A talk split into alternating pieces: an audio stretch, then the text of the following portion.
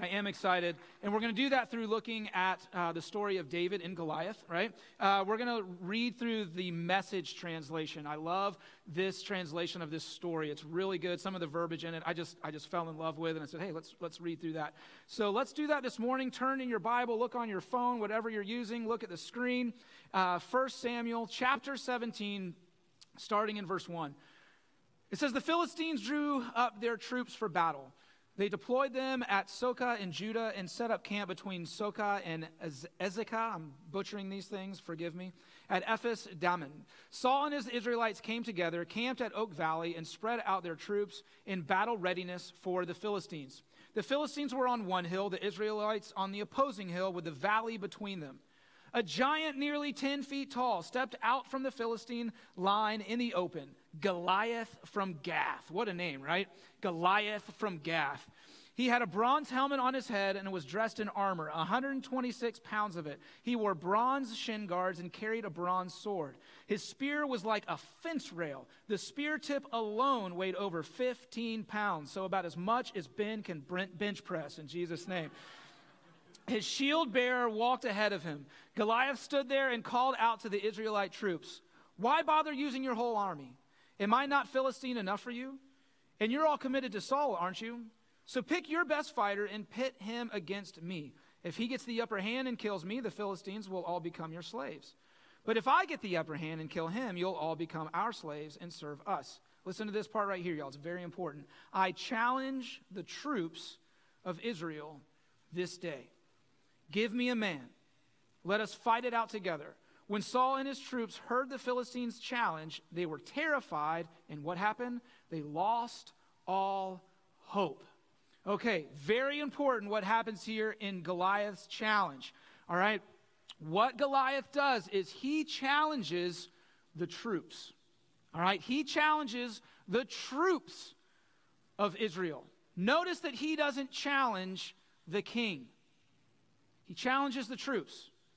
And when the enemy comes at us, right, when Satan comes at us with his challenges, he doesn't challenge the king, he challenges us. All right? And this whole story of David and Goliath is not about David being this awesome stud who's trained in all of the warrior stuff and all this and that, and he's just super brave. The story of David is about understanding. All right? It's about understanding who God is and who we are and how the enemy operates. And when we walk in the misunderstanding that when the enemy comes to us, he's actually challenging us, then the only thing that can happen, the only result is that we lose all hope. Do you know why? Because we cannot fight the enemy. Y'all, the enemy is stronger than us.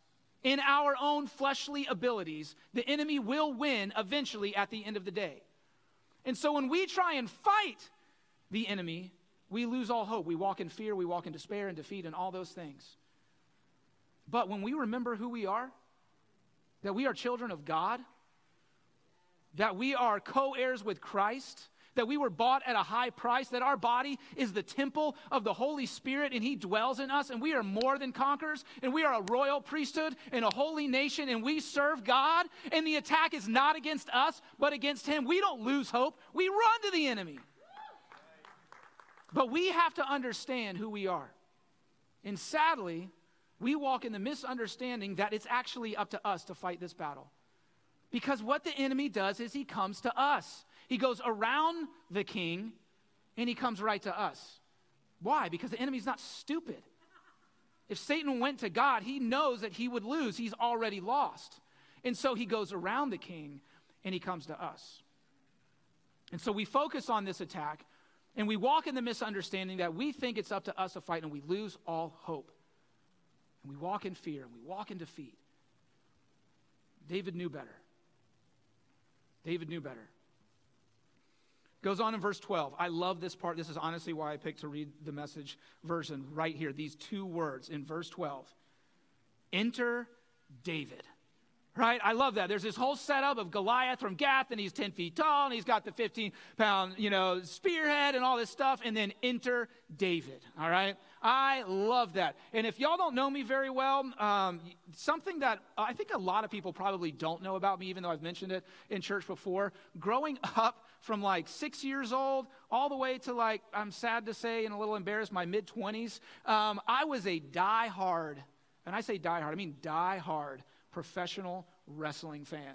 Like hardcore, all right? When, anyone that remembers actually going to Blockbuster Video and looking at, at, at VHS tapes, right, for what you were to watch that night, we would go as a family and like everyone else would go to the new releases and i'd go to the weird middle part of the store that had old pay-per-view wwf not wwe like tapes right? And it was survivor series and royal rumble and all summerslam like when they didn't have one every month it was like three or four a year and i would rent those and I'd wake up at like 7 o'clock in the morning and put in and just sit like right in front of the TV and watch Gorilla Monsoon and Vince McMahon call wrestling. I loved wrestling back in the day. When I was, when I say back in the day, when I was a, I was either a senior in high school or a freshman in college. Either way, it's pathetic. But me and my buddy uh, went, uh, WCW Monday Nitro was coming here to Jacksonville. If you know, you know. If you don't, I'm sorry. But it was coming here to Jacksonville, and we decided we need to get the best seats available and Nathan was there. And, um, and so we went down to downtown Jacksonville, and we, uh, when Dunkin' Donuts was still open 24 hours, we got a dozen donuts, brought two sleeping bags to sit on, and a deck of cards. And we got to the Veterans Memorial Coliseum before it was the arena at midnight downtown and, and camped out for tickets the next day. Let me tell y'all something. You meet some people when you camp out for Monday Nitro tickets in downtown Jacksonville. And we did. I'm pretty sure half our donuts got stolen. But it's okay. It was the greatest night of my life. We got these tickets right on the aisle. We were slapping the wrestler. I, would go into stories like crazy. I'd show you the video, but my middle older sister taped over it an episode of Friends. I have not forgiven her for that. Greatest moment of my life. I go to watch it one day. I'm like, what is Rachel and Ross doing? I, I, hate you, sister. I hate you. I hate your guts. You have erased the greatest night of my life.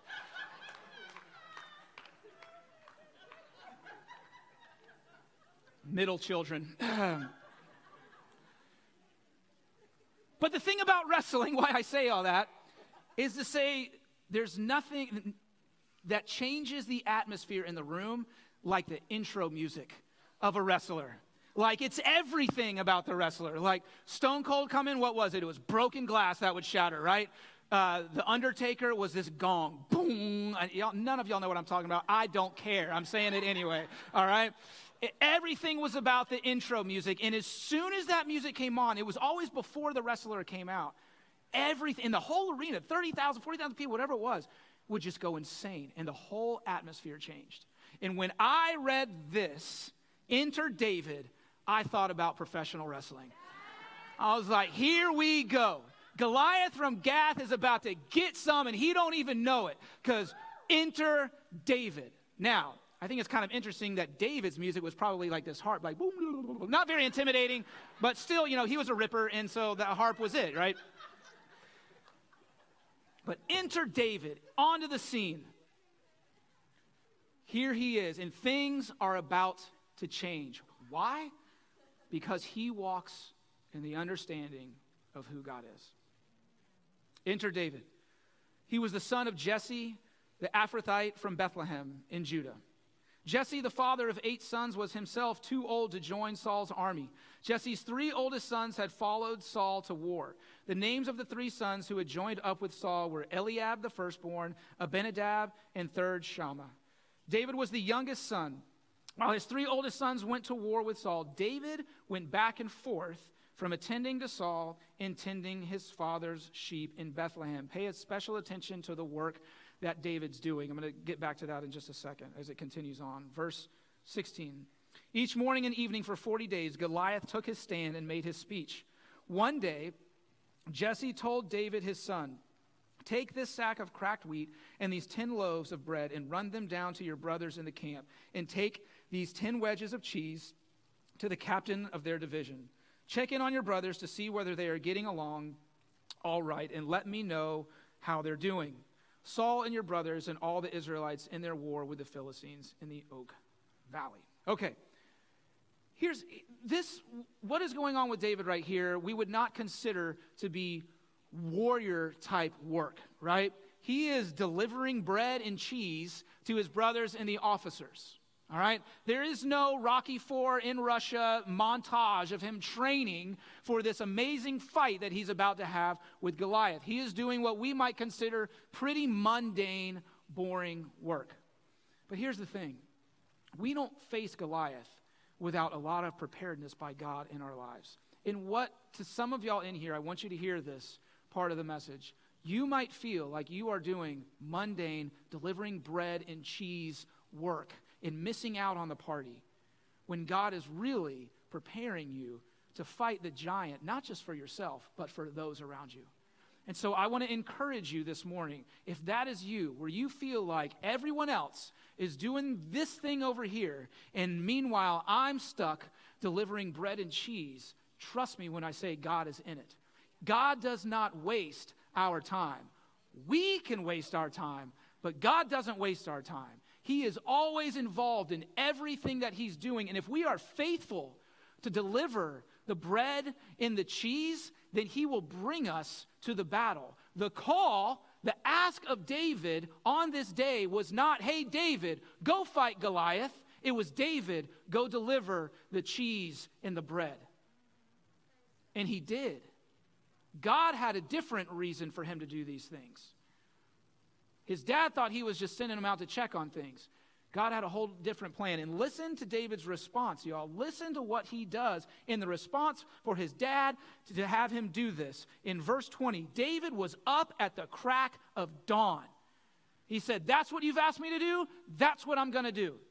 We always just want this big thing to happen and fall in our laps, but y'all, it takes delivering the cheese and the bread.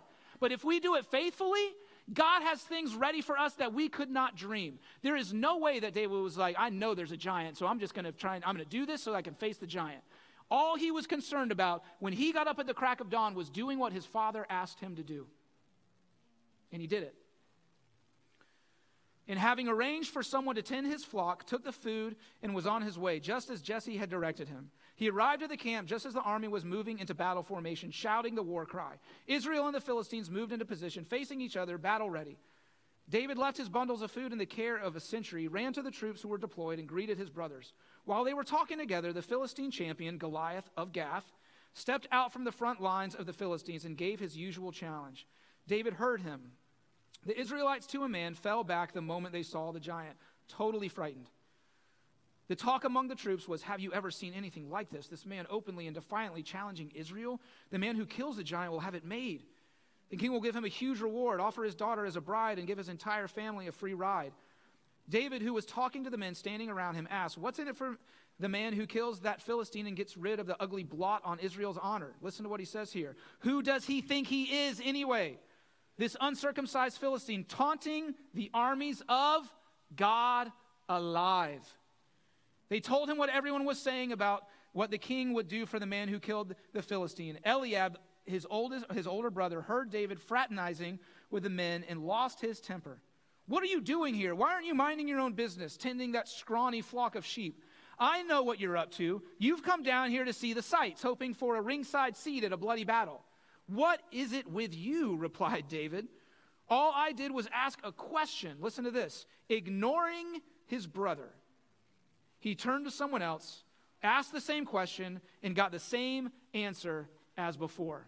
Listen, y'all, listen to me. If we're going to slay the giants in our life, we have to ignore the haters. You have to ignore the haters in your life if you are going to slay the giants.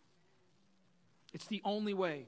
It's the only way because there's always going to be them. We're going to actually see more of that as we continue on. But we see here this understanding of David versus the entire Israelite army. Because what does he say? He says Goliath is going up against not lowercase g God, but uppercase G God alive, meaning God is active. God is on high. He is not this dead God. He is not a God that you put on a shelf that does nothing, that doesn't exist. He is God alive.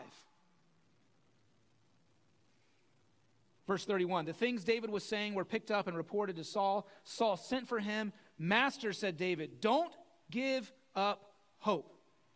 I'm ready to go and fight this Philistine. So we see the Israelite army has lost all hope because the challenge that they hear is, the, is Goliath versus them. What David tells the king is don't lose hope because David knows that it's Goliath versus God. And when it is Goliath versus God, 10 feet ain't that tall. All right? It shrinks a lot.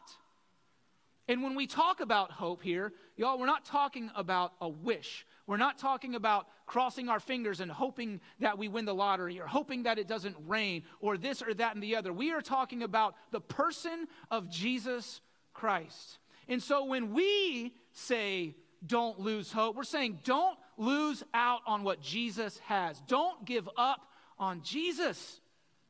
Don't give up on Jesus. Don't lose that hope. Don't forget about what he's done for you. Don't forget about what he always does for you. Don't give up on Jesus. Don't think for a second that this battle is between you and the enemy. What did we say last week? Cast your anxieties onto Jesus.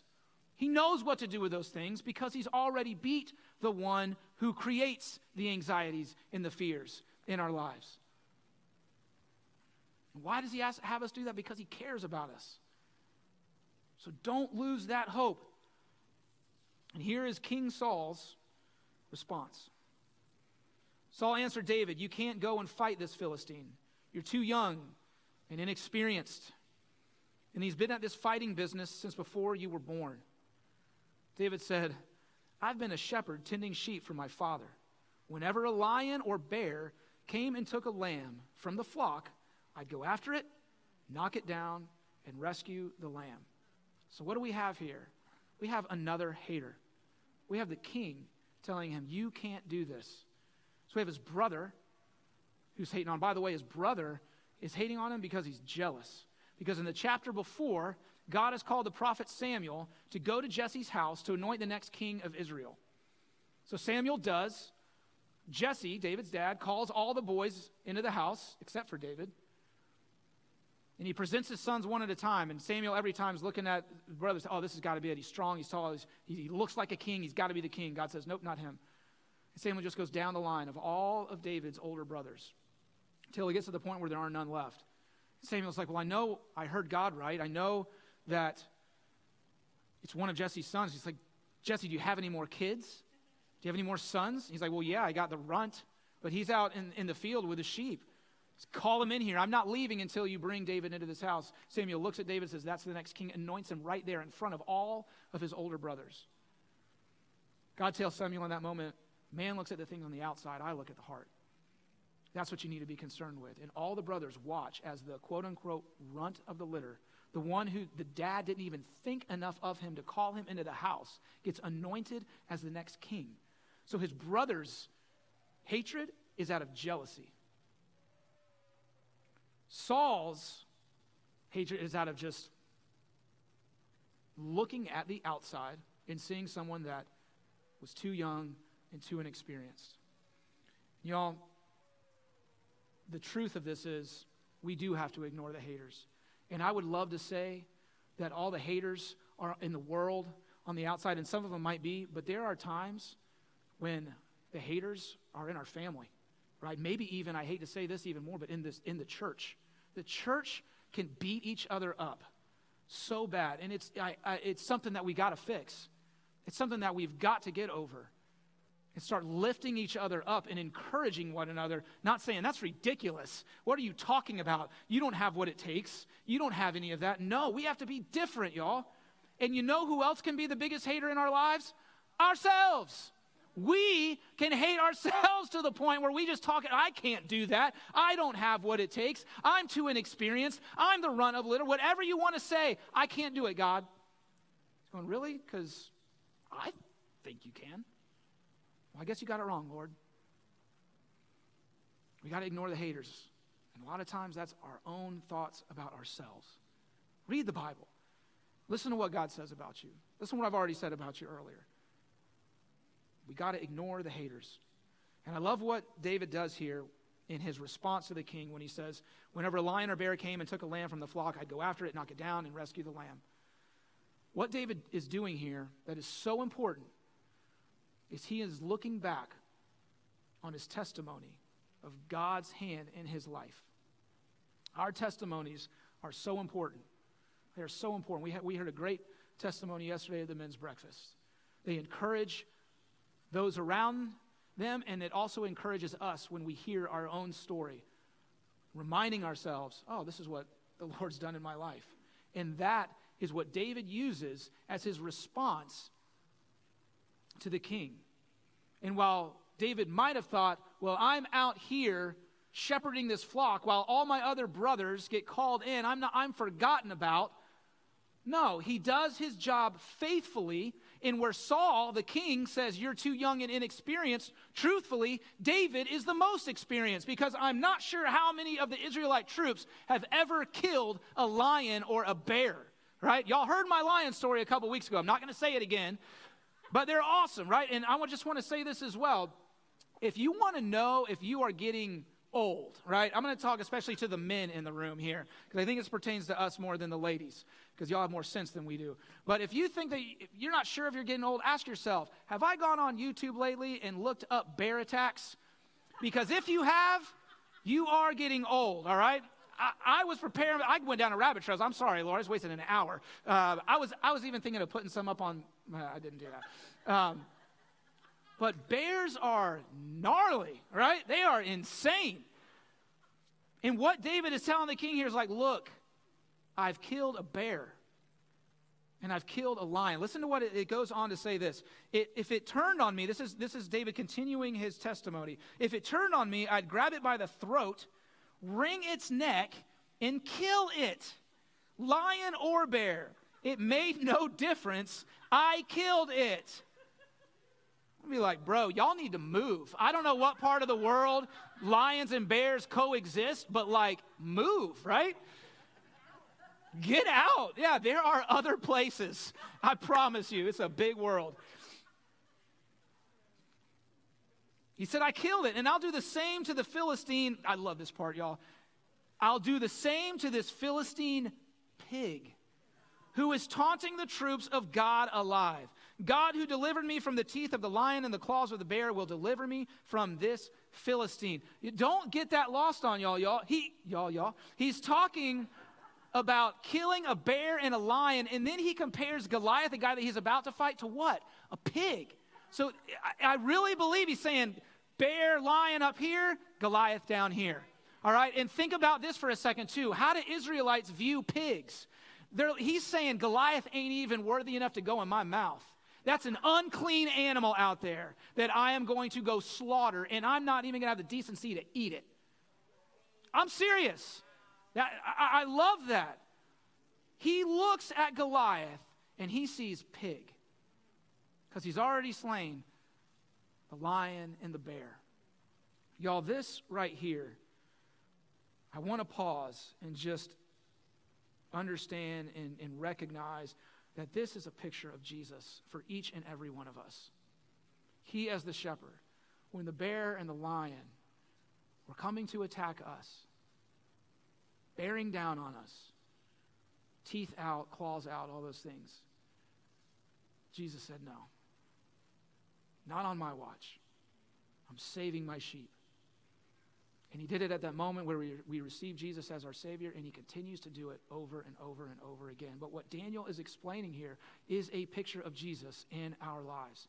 He kills the bear, he kills the lion, and he sees this enemy for what it is a failure, about to be taken down. Thank you, Jesus, for that. Thank you, Jesus. David, in this moment, as he is talking to Saul, has no doubt that God is on his side. God, who delivered me from the teeth of the lion and the claws of the bear, will deliver me from this Philistine. Let's skip down to verse 41. As the Philistine paced back and forth, his shield bearer in front of him, he noticed David. He took one look down on him and sneered. A mere boy, apple cheeked and peach fuzzed? The Philistine ridiculed David. Am I a dog that you come after me with a stick? And he cursed him by his gods. Come on, said the Philistine. I'll make roadkill of you for the buzzards. I'll turn you into a tasty morsel for the field mice. It's enough for you to be a little nervous, right? Not David. Verse 45 David answered, You come at me with the sword, with sword and spear and battle axe. I come at you in the name of God of the angel armies, the God of Israel's troops, whom you curse and mock. This very day, God is handing you over to me. I'm about to kill you. Cut off your head and serve your body, serve up your body and the bodies of your Philistine buddies to the crows and coyotes. The whole earth will know that there's an uh, an extraordinary God in Israel, and everyone gathered here will learn that God doesn't save by means of sword or spear. The battle belongs to God, and He's handing you to us on a platter. All right? What David is doing here, and what we need to do, is he is talking directly to the enemy. He's not talking to other people. He's not talking about the situation to everyone else. He's talking directly to the enemy. And when the enemy throws his threats at David, David responds. And his response is a lot longer than the enemy's. I, I'm about to kill you and cut off your head. Pretty clear there, right? How does that sound to us today? Sounds like this. Whether I live or die, I've already won. Because I live forever. Because God has already fought for me by sending Jesus, his one and only Son, down to this earth for me, to live for me, to die for me, and to be raised again for me. He preached for me. He told parables for me. He turned water into wine for me. He walked on water. He healed the sick. He calmed the seas, all for me. And that name, Jesus, is the name where every knee in heaven and on earth and under the earth will bow. So I don't have to fight you, enemy, because he's already fought you and he has kicked your. Watch it now. But you know where I'm going with it. I want to say it, but I'm not going to say it. But he has. He has won, y'all. And everything that we read about in the Word of God, every bit of Jesus' life, he did specifically for you. And he did it for me. And we don't have to fight the enemy. Jesus has already beat him. And when Satan thought it was his greatest moment with Jesus on the cross, Jesus flips the script. So this is our greatest moment. They never have to fight a Goliath ever again. Because I've just fought and I've won. You were the lion and you were the bear, and I took you by the neck and I strangled you, you little pig. Y'all, we don't have to fight.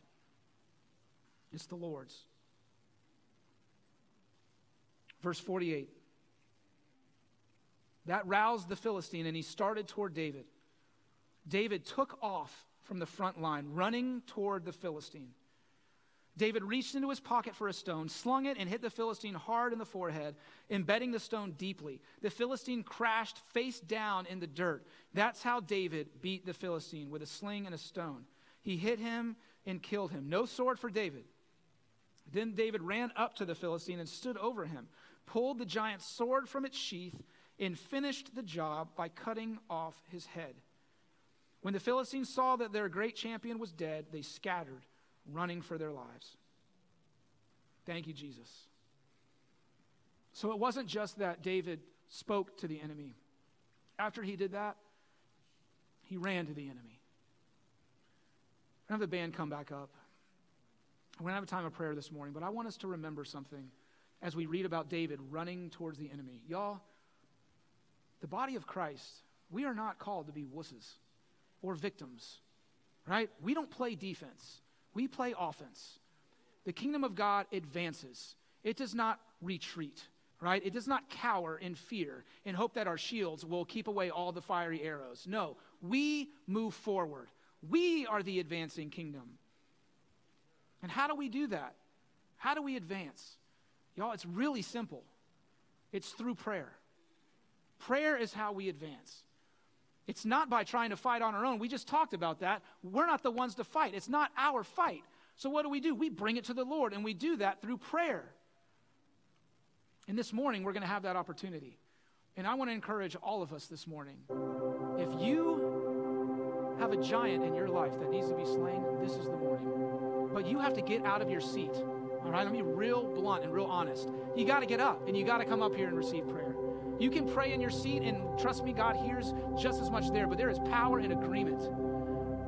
There is power in agreement. And I believe this morning that some of us need to be like David to get up out of our seats and go forward. Take the fight to the enemy. And believe there are giants in your life that need to go down, that today is the day for that. I'm believing for signs and miracles and wonders today, y'all. Not holding back. You need a miracle in your life. There's a giant that's in your path, and the, for a long time, you've been seeing it as this giant against you. Let's turn that fight over to the Lord and let's believe for signs and miracles and wonders in those places. I, I don't know if y'all are familiar with this term, but it's, it's a term called uh, narcigesis, which is this big fancy word for when we put ourselves in a story in the Bible and assume that if it happened to them, that it must happen to us, right? And we look at the Bible that way and we kind of make the story all about us. But we know that in the Word of God, the story is not about us. The story is about Jesus, and Jesus brings us along. And there's truth in that, but I also believe that there's these stories in here that it also tell us what we need to do, right? What the strategy is. And then where it goes from there is our own story and what God does with it. But what we are called to do is to take the fight to the enemy and believe that God is God alive because He is. Do you have a giant in your life that needs slaying? This is your moment. Let's stand up. If I could have the elders come forward. We're going to pray for you this morning. We're going to do as the Bible says. If that's you, come to the elders. Prayed for. And I, I say this a lot. You probably heard me say it in here. But if you're new this morning or if you're sitting in your chair and just the thought of coming forward for prayer just really scares you. Like, like honestly, it just really, it just is a scary thought. I want to tell you right now, not a single person in here cares one bit if you come up for prayer. No one leaves here talking about who came up for prayer and I can't wonder what they're going. That doesn't exist. That is a total lie of the enemy. And so if that is you, just know that nobody cares. It's not worth it to stay in your, stay in your seat if you need prayer this morning. Father, thank you, Jesus. Thank you, Jesus, that you have already fought the giants in our life. Thank you that you loved us so much, that you died on the cross for us so that we would never have to fight any battle again. God, that you you see us in our mess when we're just caught up in our own mistakes and all those things, God, and you see the enemy bearing down on us like a lion or a bear, and you come after us and you, you protect us and you save us, Father. Thank you for that, Jesus. Lord, I just want to say right now, if there's if there's anyone in here who has not received you as Savior, that they would do that now. That they would just where they're at, come forward, would just say, I believe. Words, receive you as their Savior. God, for everyone else, Lord, that needs that miracle, God, we just speak it out, Lord. You are a miracle working God. We sang it, we literally sang those words earlier this morning. You are a miracle working God. It wasn't just a melody, Lord, it's a truth. Holy Spirit, I ask that you would move.